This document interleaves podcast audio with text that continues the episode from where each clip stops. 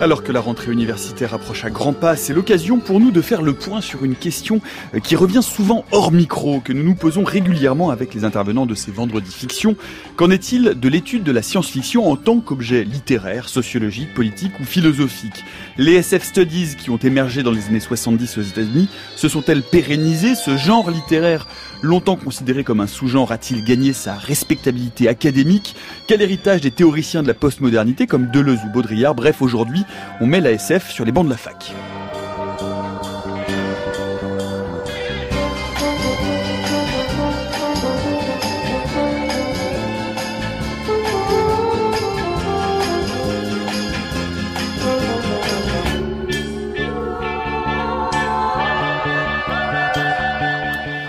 La science-fiction sur les bancs de la fac, c'est le programme qui est le nôtre pour l'heure qui vient. Bienvenue dans la méthode scientifique.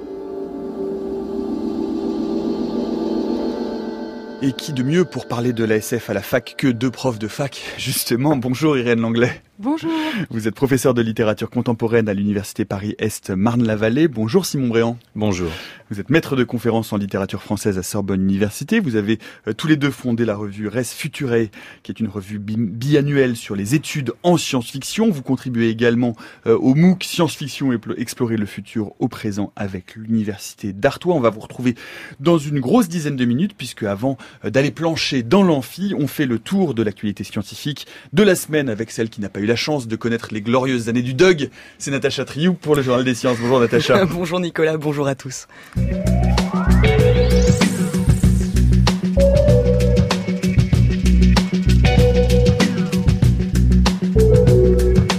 Le Journal des Sciences. Pour commencer ce journal des sciences, le tout premier train à hydrogène a été inauguré cette semaine en Allemagne.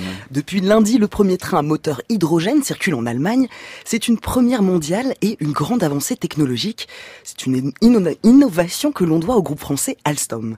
L'Allemagne s'est en effet engagée à réduire ses émissions de CO2 de plus de 30% d'ici 2020. Alors pour décarboner les transports lourds, les moteurs à hydrogène semblent être la bonne solution.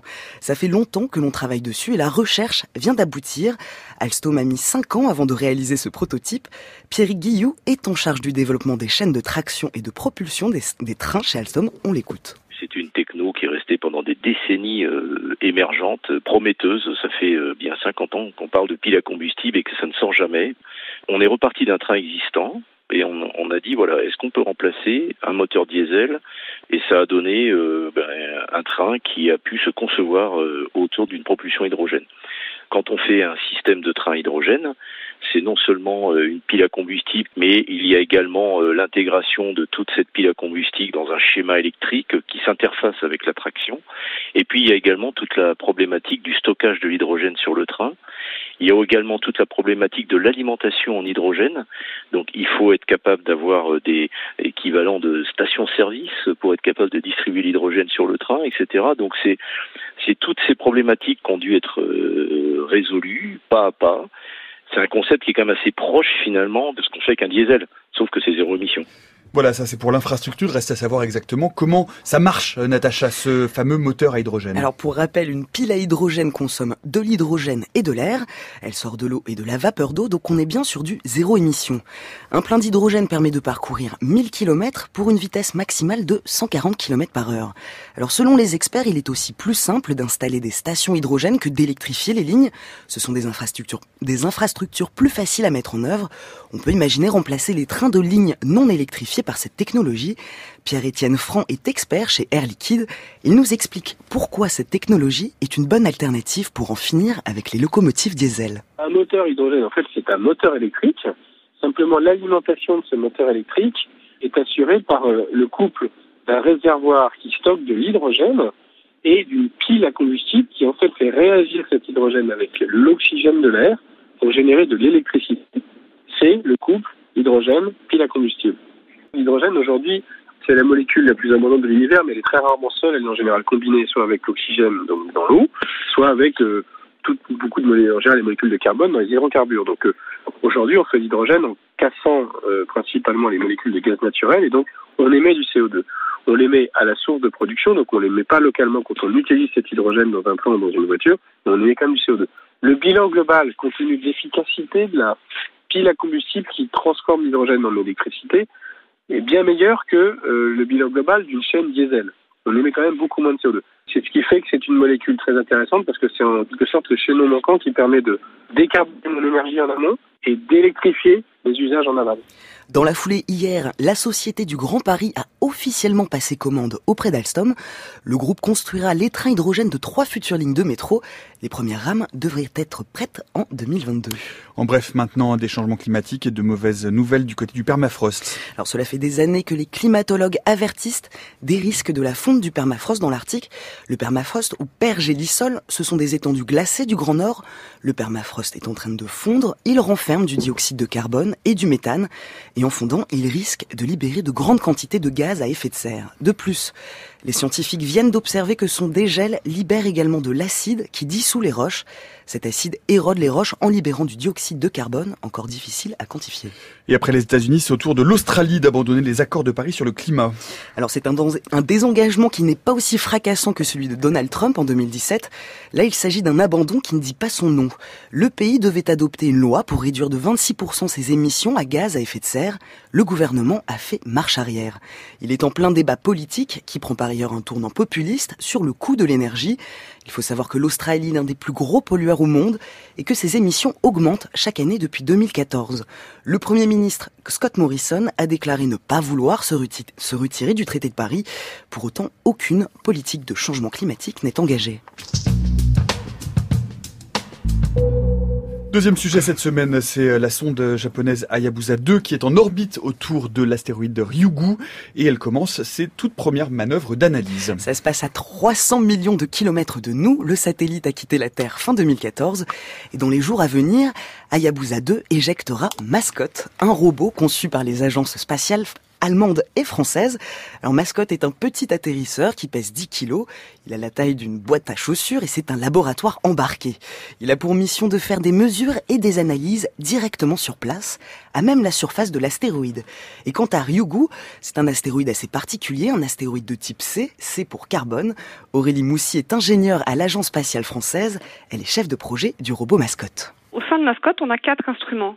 Un spectromètre euh, infrarouge hyperspectral, donc du laboratoire de l'IAS. Cet instrument permet de donner la composition chimique du matériau. Ensuite, on a un autre euh, instrument qui s'appelle MAG, qui est un magnétomètre, qui permet d'analyser le champ magnétique de l'astéroïde. Un troisième instrument s'appelle MARA, c'est un radiomètre donc lui, il permet d'étudier la réponse du sol euh, du point de vue thermique. À quel point le sol se réchauffe vite, se refroidit vite, ça permet d'en tirer des, conclusions sur la structure interne du, sol. Et le dernier instrument, c'est tout simplement une caméra qui est associée à des diodes, qui permet aussi de, faire des, images en différentes longueurs d'onde et qui nous permettra d'avoir, euh, ce sera nos yeux là-bas en fait. Mascotte et Hayabusa 2 ont comme gros sujet euh, d'intérêt la compréhension de la formation du système solaire. Et plus particulièrement, essayer de comprendre comment l'eau et les particules, les matériaux essentiels à l'apparition de la vie sur Terre sont arrivés sur Terre. Une des théories les plus communément répandues serait que les astéroïdes et les comètes, en entrant en collision avec la Terre dans le passé, auraient apporté tous ces éléments, l'eau et les éléments essentiels à la vie. Et donc, en allant analyser directement le sol de cet astéroïde, on espère pouvoir répondre à ces questions. Et si tout se passe bien pour 2020, la sonde devrait même ramener sur Terre un échantillon conséquent d'astéroïdes carbonés pour approfondir les recherches. En bref, et dans l'espace toujours, euh, on en sait également un peu plus à propos de Cérès. La Cérès, le plus gros astéroïde ou la plus petite planète du système, une planète naine. Avec des traces de vapeur d'eau dans son atmosphère, elle est très appréciée des astronomes pour leur recherche de vie extraterrestre. On savait que Cérès portait un manteau de glace. La NASA nous apprend cette semaine qu'elle est recouverte de volcans de glace. Une vingtaine de cryovolcans, des volcans froids, hein, pour nous terriens c'est un peu un oxymore. Les scientifiques ont observé des éruptions de glace et de gaz du cryomagma. Il suinte plus qu'il n'explose comme sur Terre. Cérès est donc géologiquement bien active. Malheureusement, la sonde Dawn, à qui l'on doit ces révélations, arrive en fin de mission en octobre et Cérès reste encore bien mystérieuse. Et mardi dernier à Paris, Google a inauguré un nouveau laboratoire dédié à l'intelligence artificielle. La firme vient de fêter ses 20 ans. Elle ouvre un centre de recherche de 8 étages, 6000 mètres carrés, juste à côté du siège Google France. Alors pour le moment, il n'y a que 5 chercheurs, mais il devrait être une vingtaine d'ici la fin de l'année. Objectif, développer des algorithmes pour YouTube ou Google Chrome. Chef de file mondial de l'intelligence artificielle, le géant américain continue d'étendre son réseau sur la planète. D'autres campus de ce type sont prévus en Israël, au Ghana et à Amsterdam. Et pour conclure, comme chaque semaine, par notre rubrique de sciences improbable. Ah non, pas tout de suite d'ailleurs. Avant, il y a autre chose de bien plus important que, les, que les coupures de papier dont on va parler dans 5 minutes. C'est, euh, on en a beaucoup parlé ici de, la revalorisation du doctorat. Eh bien, l'ENA euh, va justement diversifier ses recrutements en ce sens. Oui, si vous avez soutenu une thèse en sciences de la matière et de l'ingénieur, une thèse en sciences de la vie ou en sciences humaines et sociales, l'école vous ouvre ses portes. Alors sur dossier puis sur concours, bien sûr. À partir d'août 2019, l'ENA inaugure un quatrième concours réservé aux titulaires du diplôme de doctorat c'est trois à quatre nouvelles places, mais symboliquement c'est fort. L'objectif est de diversifier les profils intellectuels de cette école d'élite, avec de hautes compétences scientifiques, et l'autre avancée, c'est la revalorisation donc du doctorat, un diplôme de plus en plus boudé, car injustement dévalué en France. Voilà, et donc on arrive enfin à notre rubrique de sciences improbables que vous attendez évidemment tous et toutes avec une impatience démesurée. D'ailleurs, il va falloir vous calmer un peu. Euh, bref, les sciences improbables de cette semaine qui ont élucidé l'un des grands mystères du corps humain. Qu'est-ce qui se passe quand on se coupe avec du papier, Natacha? Voilà pourquoi se couper avec du papier fait-il si mal? C'est la question à laquelle un dermatologue de l'université californienne de Stanford a répondu. Déjà, la réponse est anatomique. Ces coupures concernent les parties de notre corps les plus sensibles et les plus denses en terminaison nerveuse, les doigts, la langue. Ensuite, quand on l'observe au microscope, la feuille de papier est plus fourbe qu'elle n'y paraît. Ses bords ressemblent à ceux d'une scie dentelée, plus qu'à une lame de couteau. Et les coupures sont généralement peu profondes, elles ne permettent donc pas de coagulation. La cicatrisation est plus difficile, la plaie se réouvre facilement et stimule les nocicepteurs, ceux à qui l'on doit la sensation de douleur. En revanche, un point n'est pas élucidé. L'étude n'explique pas pourquoi une coupure avec du papier fait crier aussi fort. Je suis sûr que je suis sûr qu'il y a de l'anglais qui approuve. Qui manifestement, vous êtes souvent coupé avec du papier. Oh là là. on a coutume de dire que c'est le métier qui rentre. Hein. Quand on a, quand on fait ses premières coupures, on reprend en salle de reprographie. Merci beaucoup, Natacha. On vous retrouve la semaine prochaine. La méthode scientifique, Nicolas Martin.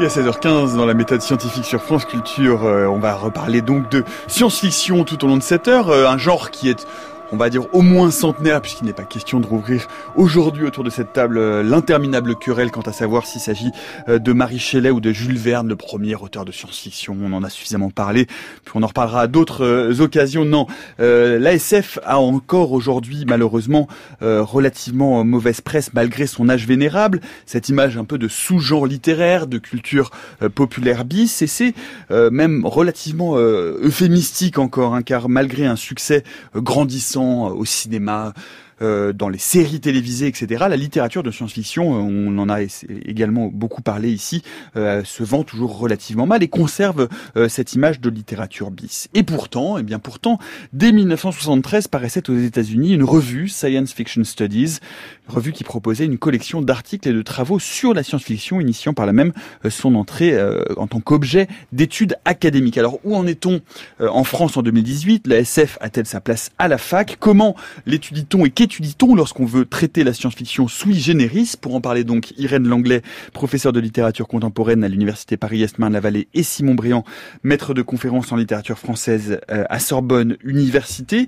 Euh, est-ce que la science-fiction, alors vous en êtes la preuve, mais c'est une, une question pour essayer d'introduire le débat, euh, quelle est la place plus exactement de la science-fiction à l'Université française, Irène Langlais? Eh bien, c'est une place à la fois certaine et discrète, je dirais. Le constat qu'on faisait en 2010, lorsqu'on s'est lancé dans l'aventure d'une revue académique, évaluée en aveugle par des pairs, c'est-à-dire respectant les protocoles de l'évaluation académique, c'était que il n'y a pas besoin de créer ex nihilo un discours sur la science-fiction. Il existe. En revanche, il est plutôt rare qu'il respecte justement les protocoles de l'étude académique. Autrement dit, qu'il soit archivable, euh, compilable, et puis qui donne lieu à, euh, à, un savoir cumulatif. Tout se passe comme si euh, tout se passait comme si, peut-être que les choses ont changé, tout se passe comme si, quand on étudie la science-fiction, on doit toujours recommencer à zéro. Et ça, ça me paraissait, euh, avec les, les, collègues qui ont euh, été d'accord pour participer à cette aventure, un témoignage très sûr que quelque chose n'était pas déclenché. Simon Eh bien, je, je ne peux que qu'elle est dans le même sens. Euh, je, je, dirais que cette euh, cette place de, de la science-fiction dans l'université, elle est euh, elle est rendue complexe par toute une série de facteurs qu'on va sans doute explorer euh, dans la discussion, euh, et que cette, ce problème dépasse largement la question simplement de euh, bien, disons, de, de, de, la communauté scientifique. C'est essentiel pour euh, pouvoir s'emparer de l'objet. Mais au-delà de ça, cet objet en tant que tel, euh, vous l'avez dit tout à l'heure en mentionnant son statut de culture populaire, enfin, disons, l'indétermination de son statut exact, eh bien, euh, la nature même de l'objet le rend difficile de le faire entrer dans les catégories qui sont celles au départ relativement tranchées de l'université, des différentes disciplines même si une ouverture se fait de marquer de plus en plus hein, depuis une vingtaine d'années, euh, au départ, il est très difficile d'identifier ce qu'on veut étudier quand on étudie la science-fiction. Mmh. Et pour ne, ne donner qu'un qu exemple très simple qui me concerne et qui, qui a correspondu à, à, à, la démarche que j'ai fait quand j'ai entamé mes propres travaux de recherche en thèse, euh, eh bien, une des difficultés euh, de la, la science-fiction, euh, c'est qu'elle, enfin, notamment de l'étude de la littérature de science-fiction, c'est qu'il est très compliqué au départ de d'étudier cette littérature dans la discipline de littérature française euh, parce que eh bien les auteurs sont mal connus, mal repérés, enfin et donc un, une des logiques de mes propres travaux là-dessus, ça a été justement d'essayer de créer euh, euh une, une, une histoire de référence qui puisse euh, s'inscrire dans, dans, la, dans une perspective justement d'accumulation et servir à d'autres chercheurs. Cette, cette perspective là, elle est nécessaire, elle est utile, mais euh, d'une manière générale, l'identification de l'objet et son, son, son voilà, son rattachement à tel ou tel domaine reste même encore euh, maintenant problématique. Alors on, va parler de ce, problème qui est qu'effectivement le on va dire le corpus euh, classique est plus anglo-saxon que français, même si on ne va évidemment pas dénigrer la littérature de science-fiction française dont on va parler et dont on a reçu euh, plusieurs auteurs autour de cette table. Mais euh, je vais vous poser cette question très vaste et en même temps centrale, euh, Irène Langlais. Qu'est-ce qu'on étudie quand on étudie la littérature de science-fiction? Quand on étudie la science-fiction à l'université, finalement, quel, est le corpus qu'on s'approprie? Mais dans littérature de science-fiction, j'ai envie de vous dire, il y a d'abord littérature. Hein. On étudie d'abord de, de la littérature et si elle est étrangère, eh bien, à l'université, on a bien l'habitude. Ce n'est pas ça le problème, je dirais. Euh, même si je, je, ne peux qu'être d'accord avec Simon Bréant sur le fait qu'il y a une difficulté d'identification de la littérature française de science-fiction, moi je dirais qu'il n'y a pas de difficulté d'identification de la littérature de science-fiction, mais il y a une discipline qui s'occupe de ça, c'est la littérature comparée. On a l'habitude d'étudier les littératures étrangères, de les étudier en traduction, avec toutes les précautions possibles et avec toutes les recontextualisations possibles moi, je dirais que quand on étudie de la science-fiction à l'université, on n'étudie pas autre chose que quand on étudie le mythe d'Électre ou euh, le romantisme à l'université. Toute la question est d'étudier de la littérature de science-fiction. Mais là aussi, ce n'est pas tant la science-fiction qui pose problème qu'une littérature de genre. On n'étudie pas davantage le roman sentimental à l'université ou le roman d'aventure ou le roman policier, même le, si... Le, rom le roman d'aventure, le roman sentimental, c'est ces genres qui appartiennent à la littérature classique peuvent être abordés dans les cursus traditionnels de littérature euh, plus facilement en tout cas que le genre, non? Oui, euh, probablement parce qu'il y a un protocole lecture spécifique de la science-fiction.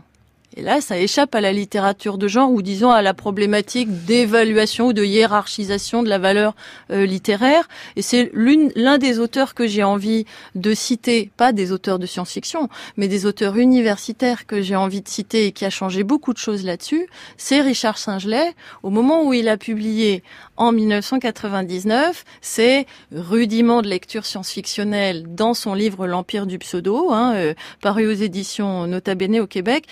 Mis le doigt sur peut-être l'un des problèmes de la lecture de science-fiction et qui est double à mon mhm. avis et au sien, je le suis sur ce plan-là. Le premier problème, c'est que ça implique un décentrement, un, un étrangement cognitif. Et le deuxième problème, c'est que cet étrangement cognitif ne se passe pas à partir de rien, mais qu'il nécessite la connaissance d'une certaine culture de science-fiction. C'est ce que euh, mon estimé collègue Simon Bréant a beaucoup étudié hmm. en, euh, en l'appelant euh, le macrotexte de science-fiction. La, question du corpus, Simon Bréant, c'est que quand on étudie à l'université euh, des mouvements euh, littéraires, quand on étudie le romantisme, le décadentisme, pour parler d'un mouvement que j'ai un peu étudié, on étudie des corpus qui sont circonscrits dans un temps, dans un mouvement. étudier le corpus de la science-fiction, c'est aujourd'hui étudier un corpus qui a plus d'une centaine d'années, qui a connu différents mouvements, qui a connu différents sous-genres. c'est aussi peut-être ce problème de de, pouvoir circonscrire exactement ce euh, qui appartient ce que l'on veut prendre en compte. Est-ce que ça a un sens finalement de dire on étudie la science-fiction? Alors, étudier la science-fiction, ça peut avoir un sens, euh, notamment si euh, on s'inscrit par exemple dans la perspective d'un Richard Singelet euh, et qu'on réfléchit au mécanisme de lecture et d'écriture de, la science-fiction, par exemple. si, comme vous le suggérez, on, va dans une la direction d'une étude qui est plus une étude d'histoire littéraire ou de justement d'identification de caractéristiques génériques, plusieurs problèmes surgissent.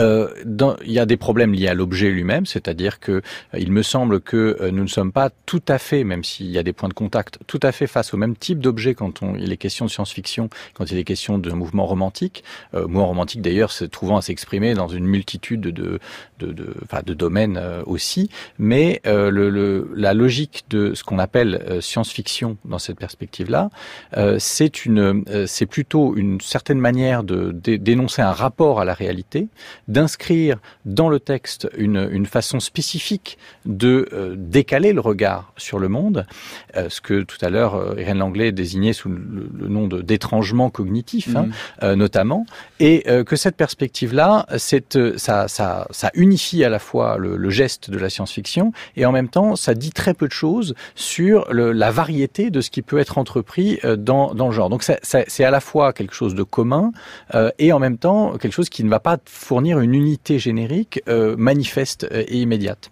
Et il y a un deuxième aspect euh, qui est lié tout à fait à ce que vous, vous dites sur la question des, de, de, de, la façon dont les études vont pouvoir s'enclencher, c'est que euh, la, la, difficulté ici, c'est un petit peu la, la logique de la, la, charrue et des bœufs. Par quoi commencer? C'est-à-dire comment faire en sorte que euh, cette, cette, cette, étude soit possible? Et là, euh, je rejoins également ce que disait Irène Langlais sur le fait qu'il y a en fait un, un coup d'entrée hein, dans la lecture de la science-fiction et le fait qu'il faille s'approprier tout un ensemble d'outils. Mais ça, euh, nos, nos, collègues chercheurs sont parfaitement capables de le faire. Euh, mais le, le, il faut, enfin, mais il faut tout de même faire cet itinéraire et identifier ces choses-là, mais surtout euh, que euh, il y, a, une difficulté dans la façon de disposer les informations. C'est-à-dire que l'accumulation de connaissances que nous essayons notamment de mettre en place avec la revue Res Futurae euh, et l'accumulation qui, se produit enfin, depuis une quinzaine d'années dans différents, travaux euh, euh qui sont justement notamment dans la lignée de, de ceux de Richard Singelet, eh bien cette accumulation-là, elle peut espérer de permettre de s'emparer de, l'objet de façon euh plus, enfin de l'objet science-fiction de façon plus, plus unifiée. Mais dans l'état actuel de la, communauté euh, de recherche sur la science-fiction, euh, la masse critique n'est pas encore tout à fait atteinte, c'est-à-dire qu'on n'est pas dans, dans, une situation où euh, véritablement suffisamment de travaux peuvent, peuvent, peuvent nourrir d'autres travaux. Donc euh, on n'est pas dans cette logique finalement de, de cercle vertueux mm-hmm. de la connaissance qu'on trouve pour des études déjà plus installées et qui reposent à chaque fois sur des, sur des bases sur, solides. En quelque sorte. Si, si, on, si on fait un, un bref détour par l'histoire de, donc, de ce que j'évoquais tout à l'heure, de, de l'apparition euh, de, de, ces science fiction studies aux États-Unis. On est donc dans les années 70. Euh, le corpus littéraire des années 70, c'est principalement ce qu'on appelle aujourd'hui l'âge d'or, donc euh, toute la science-fiction américaine des années 50-60. Euh, d'où ça naît par rapport justement à, bah, tout, le mouvement de la nouvelle critique littéraire qui apparaît dans ces années-là aux États-Unis, mais pas seulement, en Europe, en Grande-Bretagne, Irène Anglais. Eh ben, avec tout le respect que que je vous dois. J'ai l'impression qu'il y a une légère erreur de perspective si on considère que les science fiction studies des, des années 70 se sont d'abord penchés sur le corpus de l'âge d'or. C'est pas tout à fait ça qui s'est mhm. passé en vérité. Ce qui s'est passé, c'est plutôt qu'il s'est penché sur le corpus de la nouvelle science-fiction, celle qui commençait d'apparaître, qui était très bouillonnante et remettait précisément en cause, en partie grâce à ce qui se passait en Europe d'ailleurs, et au fait que la science-fiction en Europe à ce moment-là en particulier en Grande-Bretagne, hein, est adopté une logique contre-culturelle. Par exemple, de quel, de quel auteur, euh, quel auteur vous pensez? Mais je pense à Ballard, je mm. pense à Moorcock et à la revue New Worlds euh, mm-hmm. qui que, que Moorcock prend en charge à partir de 1962. Mais on a toujours, on a coutume de toujours présenter ça par l'angle britannique et on oublie souvent que la science-fiction française à ce moment-là, en association d'ailleurs, euh, en association de malfaiteurs quasiment avec la bande dessinée, mm-hmm qui fait également euh, à ce moment-là son euh, son aggiornamento adulte, hein, euh, a beaucoup compté dans finalement l'installation académique sur les campus d'une d'un intérêt pour la forme de la science-fiction, pour l'étude formelle de la science-fiction littéraire. C'est plutôt ça. Alors bien sûr, c'est pas séparable de justement cette lame de fond qui était la culture des pulps et la culture de la science-fiction de l'âge d'or, mais ça, me, ça me paraît important de le préciser parce que dès le départ, finalement, dans les science fiction studies, il y a eu euh, un pas de deux qui s'est joué entre une érudition de la science-fiction qui existait déjà depuis les années 30 et qui s'est qui s'est construite dans le milieu des amateurs, et puis une érudition d'un autre type qui s'est construite dans le milieu des universitaires, et finalement toute la problématique d'une installation de la science-fiction dans le domaine académique consiste à faire marcher ces deux éruditions qui peuvent pas exister l'une sans l'autre, mais qui ont des modes de fonctionnement très différents. Simon Briand? Oui, alors je, je compléterai, je suis tout à fait d'accord, hein, mais je compléterai en, en indiquant qu'il y a, y a aussi enfin, une dimension qui est une dimension très pionnière de ces études, c'est-à-dire que c'est loin d'être une bataille euh, des, gagnée d'avance hein, euh, pour les, les, les, gens qui s'investissent dans science fiction studies à cette époque-là. Et effectivement, ils prennent position dans un champ euh, qui, au départ, en termes d'études et de réflexion, est quand même très occupé par euh, des, des, des, des, analyses qui sont celles qui sont développées dans les revues, euh, une érudition des amateurs qui est très très compétente, très pertinente.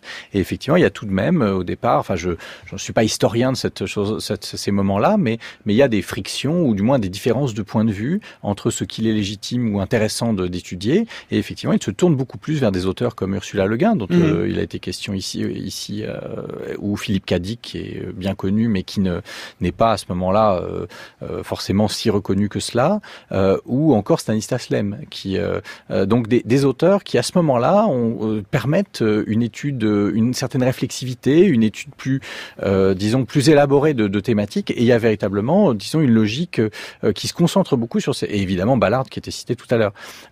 et Ballard et, et, la, New, New Wave mm-hmm. britannique. Et à cet égard, il a fallu quand même un certain temps, 10-15 ans, me semble-t-il, avant que véritablement, dans un curriculum universitaire, on puisse inscrire de façon pérenne des cours et enfin, on ne parle pas encore de, cette question-là, mais il a fallu un, il a fallu un certain temps pour que ce soit vraiment installé. Et euh, pour le coup, la, communauté de recherche euh, euh, américaine de ce point de vue-là a bénéficié d'une, ben, bénéficié par effet de retour, hein, forcément, de la vigueur de la production américaine, qui effectivement est au départ le corpus de référence de la science-fiction, et les études anglaises notamment ont pu s'appuyer euh, euh, sur, le, euh, sur ce corpus et développer toutes sortes d'études et développer surtout un réseau très important euh, d'études à travers les États-Unis. C'est-à-dire que cette masse critique de recherche, elle a pu être obtenue d'autant plus facilement et c'est pour ça que j'insistais un petit peu sur le, la difficulté que pose le corpus français qui est riche et intéressant mais qui au départ est moins identifié et moins identifiable. Euh, eh bien, euh, c'est voilà, il y a, y a, cet effet aussi de symbiose. Mmh avec euh, avec un corpus. C'est peut-être important de, de repréciser euh, et de dire que ces, ces années 70, elles, elles, elles, vivent une transformation de l'approche de la critique littéraire. Il y a quand même un bouleversement épistémologique important dans la critique littéraire, dans un basculement vers ce qu'on va appeler la nouvelle la nouvelle critique littéraire. et du coup, vous dites que ces science fiction studies, elles s'inscrivent exactement dans ce mouvement, mais d'une façon peut-être un peu plus underground pour le dire comme ça ou je ne sais pas. Euh, bah, en tout cas, en profitant d'un effet cumulatif de la, de la force contre-culturelle du corpus lui-même. Hmm. C'est, je, je, rajouterais le nom de Johanna Ross, par exemple, à ceux qui ont déjà été cités par par Simon Bréant. La force, euh, finalement. Euh, la thématique contre-culturelle a pu favoriser aussi l'adoption de méthodes contre-académique. Je ne sais pas si mhm. on peut le dire comme ça. Euh, c'est-à-dire, que c'est vraiment euh, pour, bah, pour comprendre bien dans ces science fiction studies, il y a effectivement une une, une, une approche contre-académique puisque c'est le mot que vous avez employé. Sans aller jusque là, euh, disons qu'il y a une ouverture d'esprit d'emblée à une lecture par la psychanalyse, à une lecture par euh, euh, l'approche poéticienne ou la déconstruction qui euh, à la même époque, euh, dans les corpus littéraires légitimés, créer des batailles rangées euh, entre Barthes et la vieille, mhm. la, vieille Sorbonne. Euh. Mais le fait que ça se passe sur les campus américains et non sur les campus français biaise un petit peu notre point de vue. Hein. là, on, va parler un peu avec le, le point de vue de Sirius sur quelque chose qui est désormais installé chez nos collègues. Mais je, voudrais en profiter pour dire que pour les science fiction studies elles-mêmes, euh, étudier de la science-fiction française, mais ça ne se fait pas presque pas. Et lorsqu'on a eu la chance de pouvoir nouer le partenariat avec la revue Science Fiction Studies, c'est en partie parce que pour eux, euh, il y avait là un terrain mmh. inexploré. Mmh. Ah, pour, pour, votre revue Restuturae. Pour la revue dont on parlera. Puisque Restuturae, euh, puisque Science, Fiction Studies, la revue de 73, est encore euh, d'actualité. Elle continue euh, à publier régulièrement. Un, un mot justement peut-être Simon Réan, puisque puisque vous venez d'évoquer Barthes contre contre la vieille Sorbonne. justement, la, la, la, la, la révolution paradigmatique et intellectuelle française, Barthes, Derrida, Deleuze, ce, ce sont les premiers à, s'être un peu intéressé euh, justement euh, à cet étrange objet euh, qui était la science-fiction. Alors même si de manière un peu afférente, néanmoins, néanmoins ils, ils, sont penchés. Oui, alors dans la logique, la logique d'un Barthes, on est plus dans une logique de type mythologie contemporaine, la façon dont finalement on peut réfléchir sur le l'expression de justement. Et là, on entre dans cette cette question de la littérature de science-fiction. Est-ce qu'on va l'identifier à une culture populaire, notamment euh, Que dire de ces objets-là? Donc c'est en soi une, une approche tout à fait légitime. Simplement, il est difficile de construire. Enfin, il a été, s'est révélé difficile de construire euh, une approche euh, euh, véritablement, enfin, féconde à long terme, en partant de ce, ceci, parce qu'une certaine façon, ça, ça revient à mettre l'objet à distance, à, à, le considérer comme un objet légitime d'étude, mais finalement, il s'agit plutôt de le circonscrire, d'en faire le tour, que de véritablement lui accorder la dignité d'un objet qu'il s'agirait d'approfondir, de, d'étudier de façon définie. Parce que de toute façon, c'est, pas le, pas la logique effectivement d'un Barthes qui, qui va lui euh, réfléchir à la littérature de manière beaucoup plus euh, beaucoup plus transversale euh, que essayer de voilà d'ouvrir un nouveau champ disciplinaire. Hein, c'est pas du tout sa, perspective. Et, donc il y a de ce point de vue-là un, un héritage difficile pour l'instant à, ré, à réemployer à cet égard. Un, un, un mot euh, rapide pour, pour conclure euh, cette partie sur euh, toujours à, cette époque-là sur la, la, dimension évidemment politique et notamment sur la science-fiction de la fin des années 70-80 qui devient une science-fiction très engagée, parfois un peu punk, anarchiste. C'est quelque chose qui est appréhendé en tant que tel par un mouvement critique qui lui-même est un mouvement très contre-académique, comme vous le disiez. La science-fiction politique, vous mmh, voulez dire mmh, mmh. Oui, je voudrais être sûr de bien comprendre. Hein. Euh, en fait, euh, euh, on se faisait récemment la réflexion que la science-fiction politique française avait été, comment dire, avait connu son éclosion avec un petit temps de retard par rapport à mai 68.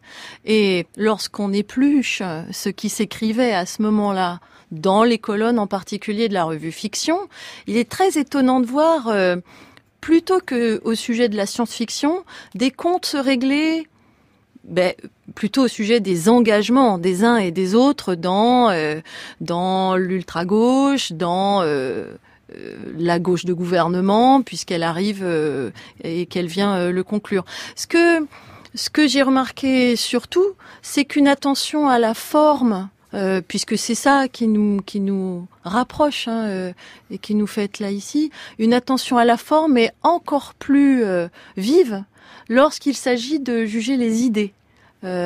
et malheureusement, c'est une attention à la forme qui a plutôt conclu à une faiblesse du style, en l'occurrence. Mhm. Simon Bréant, vous partagez ce point de vue? Oui, enfin euh, là, je dirais que euh, malheureusement, ce, par, ailleurs, ce champ-là est pas encore suffisamment peut-être étudié spécifiquement. C'est difficile aussi de, de concentrer l'étude euh, sur euh, des, des, des, des, éléments de la, de la science-fiction française de cette manière-là, mais euh, euh, je pense que le, la, la, la logique même de l'engagement politique en science-fiction, euh, c'est quelque chose de très très difficile finalement à manier, c'est-à-dire que euh, les, euh, les, les, les, déclarations, l'usage politique de la science-fiction euh, en littérature va toujours se faire de manière relativement décalée par rapport à ce que un certain état de la de la société, et de ce fait, il y a dans la perspective qui était celle des auteurs des années 75 à 80, en gros, il y a eu une, une sorte de, de, de, enfin, ils sont arrivés trop tard d'une certaine façon. Ils sont arrivés un peu trop tard par rapport, non mais par rapport au fait que euh, euh, le, le, le, il, il, enfin, ils se, se retrouvaient finalement, euh, effectivement, dans une logique d'ultra gauche à un moment où le lectorat lui-même mm -hmm. avait déjà commencé à se faisait sa révolution conservatrice, avait déjà, voilà, était déjà en train de faire une révolution en train de se réorganiser. En, en, en, enfin bon, enfin en tout cas, c'est que Spinrad était à contretemps, c'est ça que vous êtes en train de dire euh, Non, mais il était parfaitement, il était parfaitement à l'heure. Il était parfaitement à l'heure dans son dans son environnement mais euh, c'est, disons, les spinrades français qui n'ont pas forcément trouvé euh, le public français euh, au bon moment.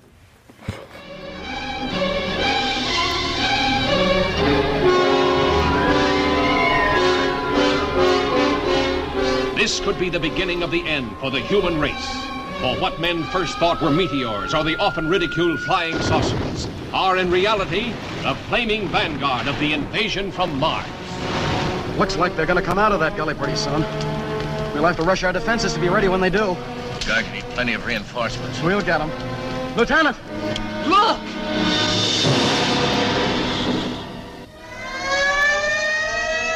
All over the world, human beings cower before the onslaught of these unearthly enemies, whom no one has ever seen. Panic that sweeps around the globe as the great masses of mankind flee blindly in a headlong stampede of hysteria.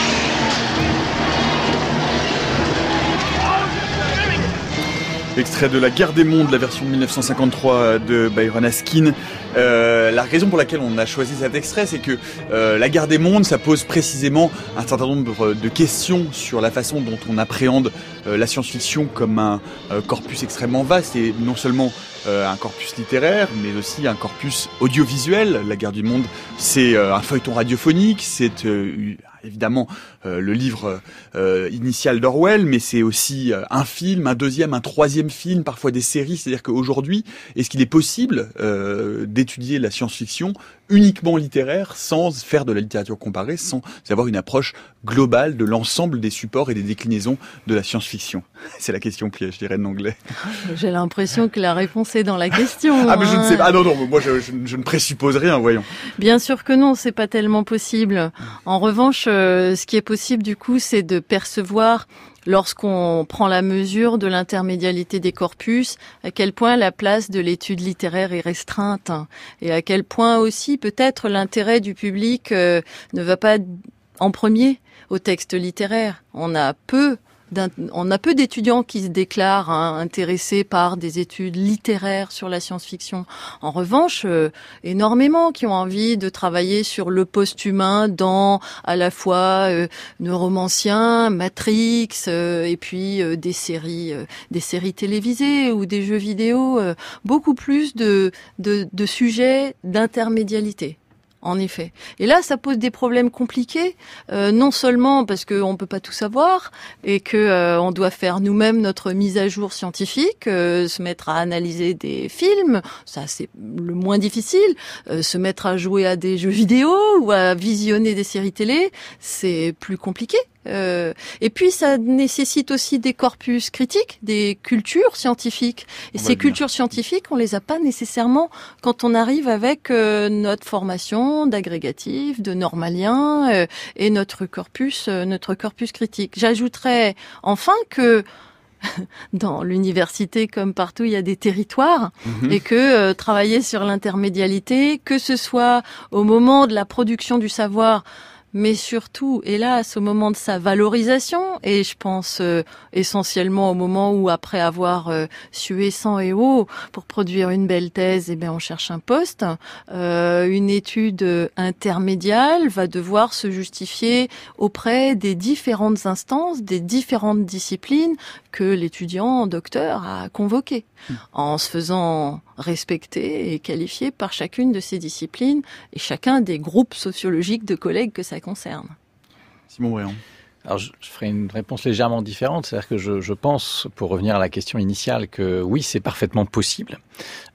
le, le, c'est parfaitement possible, c'est-à-dire de, de, parfaitement, de, possible, de séparer, parfaitement possible de les séparer. les médias. Euh, c'est parfaitement possible de le faire. Le, je, je modulerai en, en disant que c'est peut-être pas forcément souhaitable. C'est-à-dire qu'effectivement, l'approche euh, intermédiale est extrêmement euh, féconde et peut permettre des perspectives particulières. Mais je dirais que c'est parfaitement possible au sens où euh, tous les tout ce qu'a dit Reine Langlais qui est tout à fait juste sur le, fait que euh, eh bien l'introduction de, d'études de, intermédiatiques euh, permet de, euh, de, de, valoriser un objet ou de lui donner des dimensions supplémentaires.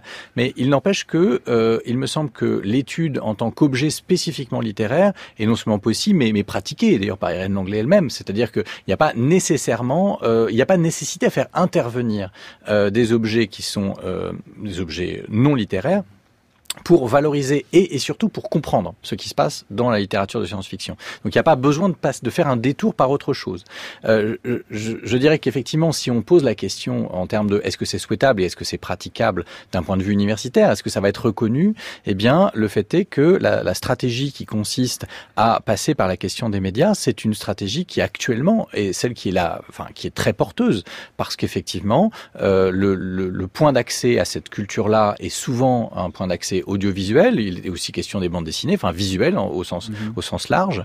Euh, et euh, le euh, de ce fait-là, le disons au moment de poser l'objet, euh, la question en termes, euh, enfin tout simplement de d'élan vers l'objet, parce que c'est la recherche, c'est d'abord un élan particulier, eh bien euh, va, va se poser différemment de ce, enfin, de ce qu'elle était il y a 20 ou 30 ans, où véritablement les, les, les, thèses qui ont pu commencer à être lancées étaient véritablement des thèses sur les corpus littéraires uniquement et sans que d'autres perspectives soient Je viens de me rendre compte que j'ai dit Orwell, c'est H.G. Wells, les gardes des mondes, c'est Orwell, c'est 1984. Mais justement, je rebondis là-dessus parce que H.G. Wells Orwell, Huxley, il y a aujourd'hui euh, Bradbury, une forme de classicisme dans euh, la science-fiction avec le recul. Euh, et on, en discutait tout à l'heure hors micro, euh, il y a des, des auteurs qui sont aujourd'hui fréquentables, qui n'étaient pas il y a 20 ans et qui n'étaient encore moins il y a 40 ans.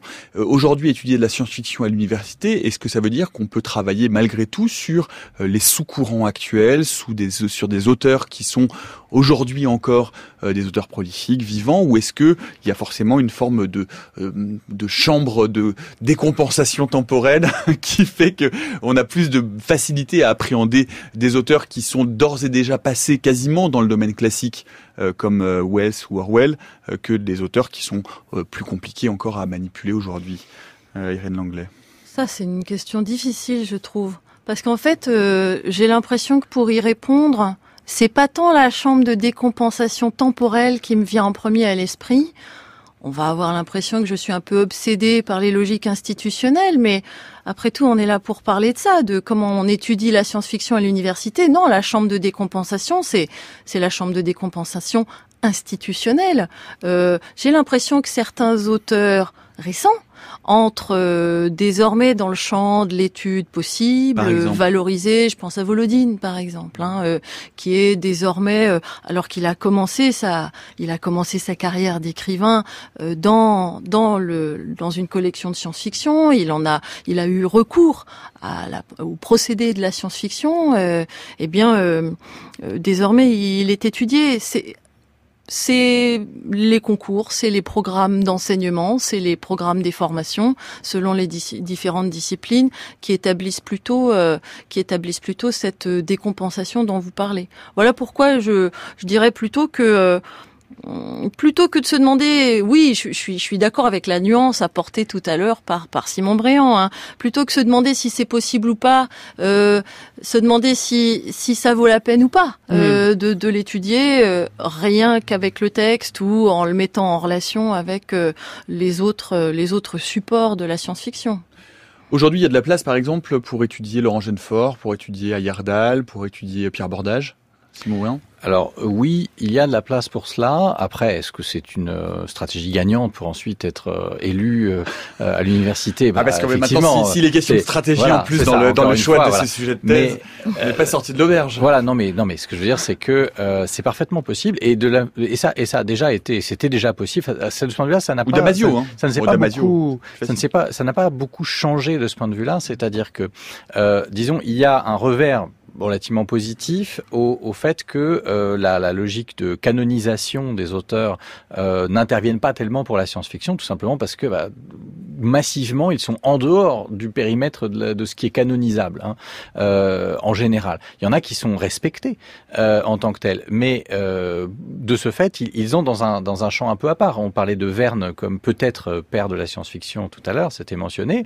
Bon, des études verniennes, il y en a, il y a, il y a énormément d'études verniennes, mais ces études verniennes sont des études verniennes. Ce ne sont pas des études de euh, gens qui se disent je vais étudier la science-fiction, donc je vais voir Jules Verne. Euh, et c'est parfaitement légitime en soi, mais ça, se pose d'une certaine manière. En revanche, donc pour répondre directement à la question, peut-on étudier Laurent Jeunefort? Je dirais que d'une part, on peut l'étudier relativement librement dans le cadre d'un cadre qui serait un cadre de, de, de, niveau master de toute façon, qui est celui que je connais puisque je ne dirige pas de thèse. Hein.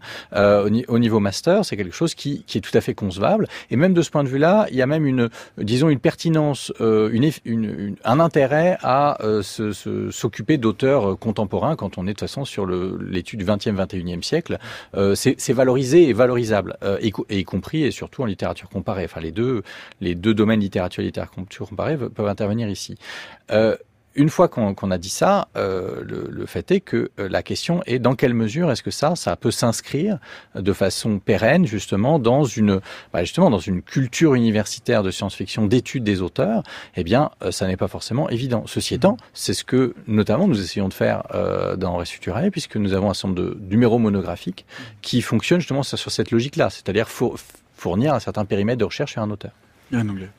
Et oui, je, je, je rebondissais sur l'identification du niveau où c'est possible. Il a raison, Simon Briand. Euh, en fait, on étudie très facilement à peu près tout ce qu'on veut à l'université. Mais je veux dire, euh, de la science-fiction à la pornographie, en passant par tous les objets les plus méprisés, les plus valorisés, les plus tabous, à partir du second cycle. Ce qui, la vraie question, c'est de savoir ce qu'on étudie à l'université dans le premier cycle, c'est-à-dire celui que fréquentent le plus de, de, de, gens. Et dans le premier cycle, il est à peu près certain que bah, elle, est, elle est difficile à repérer. Hein, la, la, la science-fiction, on va l'étudier au profit d'un TD un petit peu en contrebande ou discrètement à l'abri d'une question plus générale d'histoire littéraire contemporaine ou d'un mythe transversal transversale. Rita, what is this? Rita, what are you doing here? You gotta give me some warning. Who's this? He's me, before Verdun. He's gonna help us. Rita, qu'est-ce qui se passe? Qu'est-ce que tu fais là? Faut pas passer sans prévenir. Qui est-ce? Lui, c'est moi. Avant Verdun. Il va nous aider. Quoi? Tu veux dire Il est Oui. Quand est-il mort? Et où? Sur la plage, demain. Vous pouvez me dire combien de doigts je cache derrière moi Comment je peux le savoir? C'est la première fois que nous avons cette conversation. Laissez-le sur lui, on verra bien. Qu'est-ce que c'est que ça? Ça marche pas. Il a eu des visions déjà. Des visions de quoi? Ok, il reste du temps. Du temps? Mais, euh, pardon, qu'est-ce que... Qui est-ce? Qui êtes-vous? Docteur Carter. Physique des particules, microbiologie avancée. C'est aussi la seule personne qui croira ce qui vous arrive. Personne ne comprend mieux que lui la biologie des mimiques. Il est chef analyste à Whitehall. Carter, montre-lui. Voilà. Bon, tout d'abord, vous ne combattez pas une armée. Vous devez considérer ça comme un organisme unique. Alors, ces drones ordinaires agissent comme ces griffes. Les alphas, comme celui que vous avez tué, sont beaucoup plus rares. Oui, il y a un alpha pour 6,18 millions de mimiques, d'après oui. moi. Et ils agissent lorsque l'ennemi... Ils sont comme son système nerveux central. Mais ça, c'est le cerveau. Il les contrôle tous. C'est l'Oméga. Et l'Oméga a la capacité de contrôler le temps. Chaque fois qu'un alpha est tué, une réaction automatique est déclenchée. Et l'Oméga fait recommencer la journée. Tout ce qu'il souhaite, c'est que la forme de vie dominante attaque et... Et plus rien ne pourra arrêter les mimiques dans leur conquête du reste du monde. À moins que vous ne changiez la donne. Et oui, à moins qu'il ne change la donne, et c'est ce qu'il va faire. Tom Cruise dans Edge of Tomorrow de Doug Liman en 2014. J'ai choisi cet extrait parce que d'un bout à l'autre, d'une œuvre, d'une adaptation d'une œuvre littéraire, euh, La guerre des mondes de H.G. Wells à Edge of Tomorrow de Doug Liman, qui est un film euh, de science-fiction grand public hollywoodien. Euh, ça veut dire qu'aujourd'hui, euh, Simon Bréant, je pose ça avec évidemment un peu de malice, on peut inclure, on peut inclure Tom Cruise dans un parcours universitaire de recherche. Oui, enfin comme disait Irène Langlais, on peut tout inclure dans un parcours universitaire du moment que ça a une justification particulière. Euh, Tom Cruise, bon, peut-être pas comme euh, comme objet euh, immédiat, si, Irène Langlais mais, dit tout à fait. Mais comme euh, comme euh, enfin les différents personnages qu'il peut jouer et Edge of Tomorrow par exemple, peut tout à fait avoir sa place. Dont on disait tout, à, tout hors micro que c'est d'ailleurs plutôt un bon film de science-fiction qu'on recommande à nos auditeurs. C'est un film que vous aimez, Irène Langlais. Ah bah non seulement je l'aime beaucoup, mais moi j'ai l'impression que alors c'est peut-être pas pour Tom Cruise, mais ces temps-ci je travaille plutôt sur Bruce Willis parce que j'aime beaucoup la suite de la, la, suite des deux films où l'armée des douze de l'armée des douze singes à Looper. Euh, Bruce Willis incarne dans les deux cas un voyageur du temps euh, malheureux. Hein, ça se termine plutôt mal à chaque fois pour lui, mais euh, dans la dans le premier cas c'est pour le destin malheureux de toute l'humanité, alors que dans le deuxième cas j'ai l'impression que c'est plutôt pour sa rédemption. Euh, moi j'aurais tendance à dire que non seulement on peut les étudier les blockbusters mais c'est même à travers eux qu'on trouve les procédés les plus clairement exposés et qu'on a qu'on a l'occasion de les voir les surlignés en quelque sorte. J'aimerais qu'on dise un, mot de, de, vos travaux parce que évidemment il ne peut pas y avoir euh, d'études académiques de la science-fiction sans, vous l'avez dit, de corpus théorique, sans de bagage scientifique. Euh, on parlait de science Fiction Studies tout à l'heure euh, depuis 73. Donc vous avez euh, lancé euh, l'un et l'autre Res Futurae qui a pour objectif d'être un peu le Science Fiction Studies à la, à la française, Irène Angle. Oh, euh, ce serait beaucoup dire et ce serait beaucoup trop euh, orgueilleux de notre part de chercher à égaler notre notre marraine, puisque Science Fiction Studies est notre modèle certainement, mais c'est aussi notre partenaire depuis le début, grâce à la bonne volonté et l'extrême bienveillance de son comité de rédaction euh, patronné par Arthur Evans.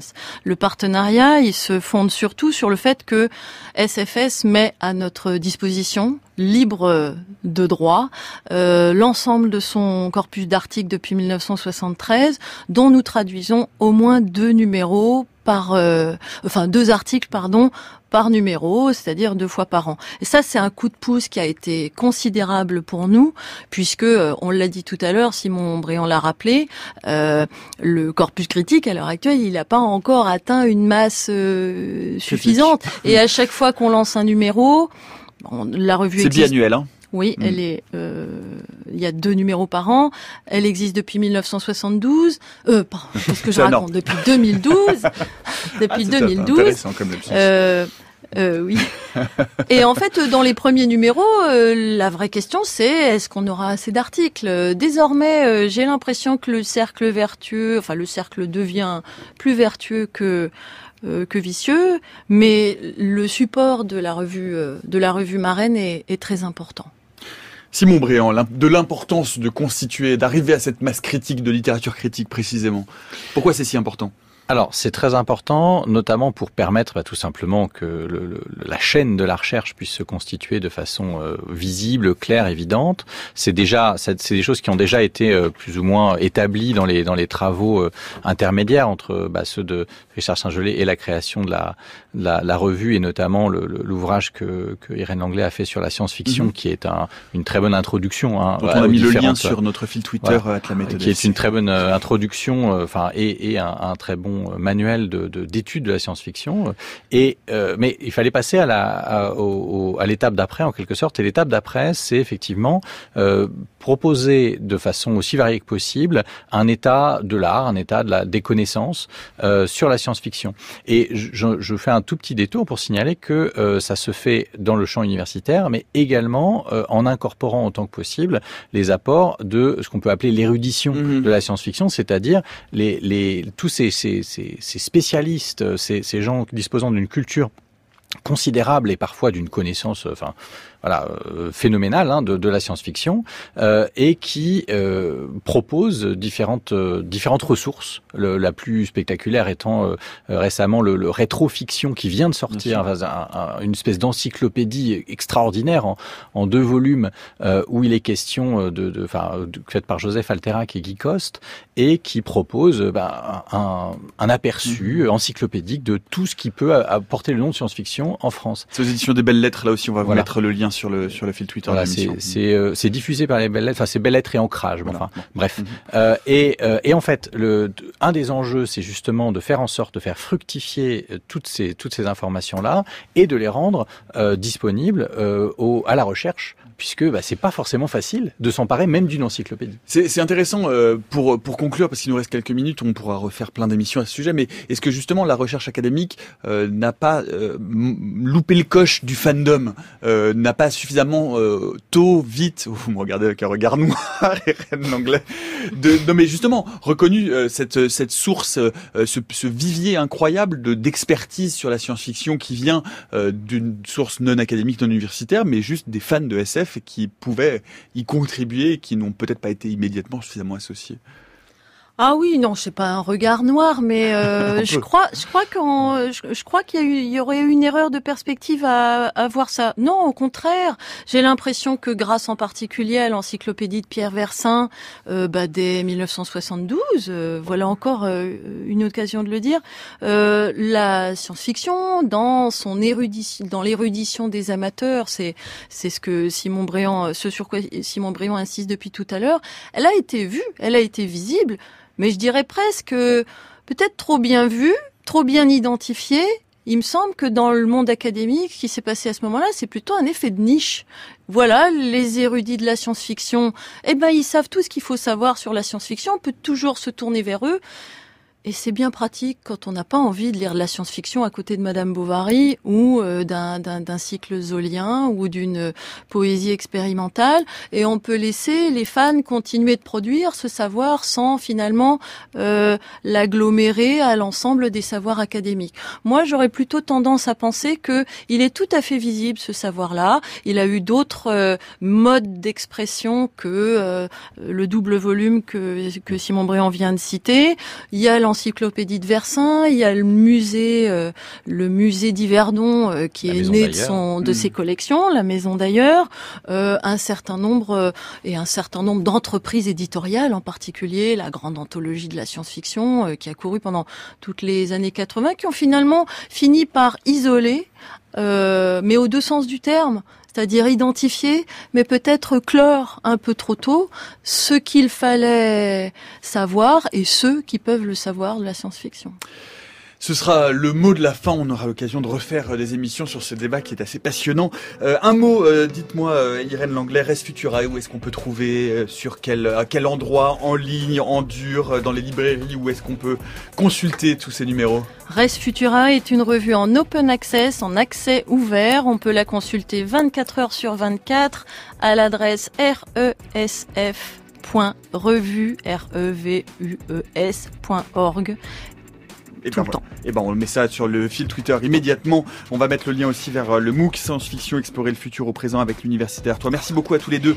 On a mis les liens vers vos ouvrages respectifs. Irène Langlais, Simon Bréant. Je peux vous signaler également le podcast natif, le nouveau podcast de fiction de France Culture, L'Appel des Abysses, qui est un podcast, et oui, de science-fiction. Euh, C'est Cyril Legray, Juliette Rose, réalisé par Baptiste Guiton. Après la catastrophe, deux mondes s'affrontent pour leur survie. Depuis la montée des eaux, l'océan sépare l'élite financière recluse dans une cité immergée, délaissée pour compte de la surface à ce podcast sur votre application euh, podcast préférée. Il y a 10 épisodes, vous pouvez écouter tout ça au long du week-end. C'est absolument passionnant. Merci à toute l'équipe de la méthode scientifique. C'était Jean-Frédéric à la technique. Euh, on va vous mettre le programme de la semaine prochaine sur Twitter parce que je n'ai plus le temps. Euh, et on se retrouve lundi jusqu'à preuve du contraire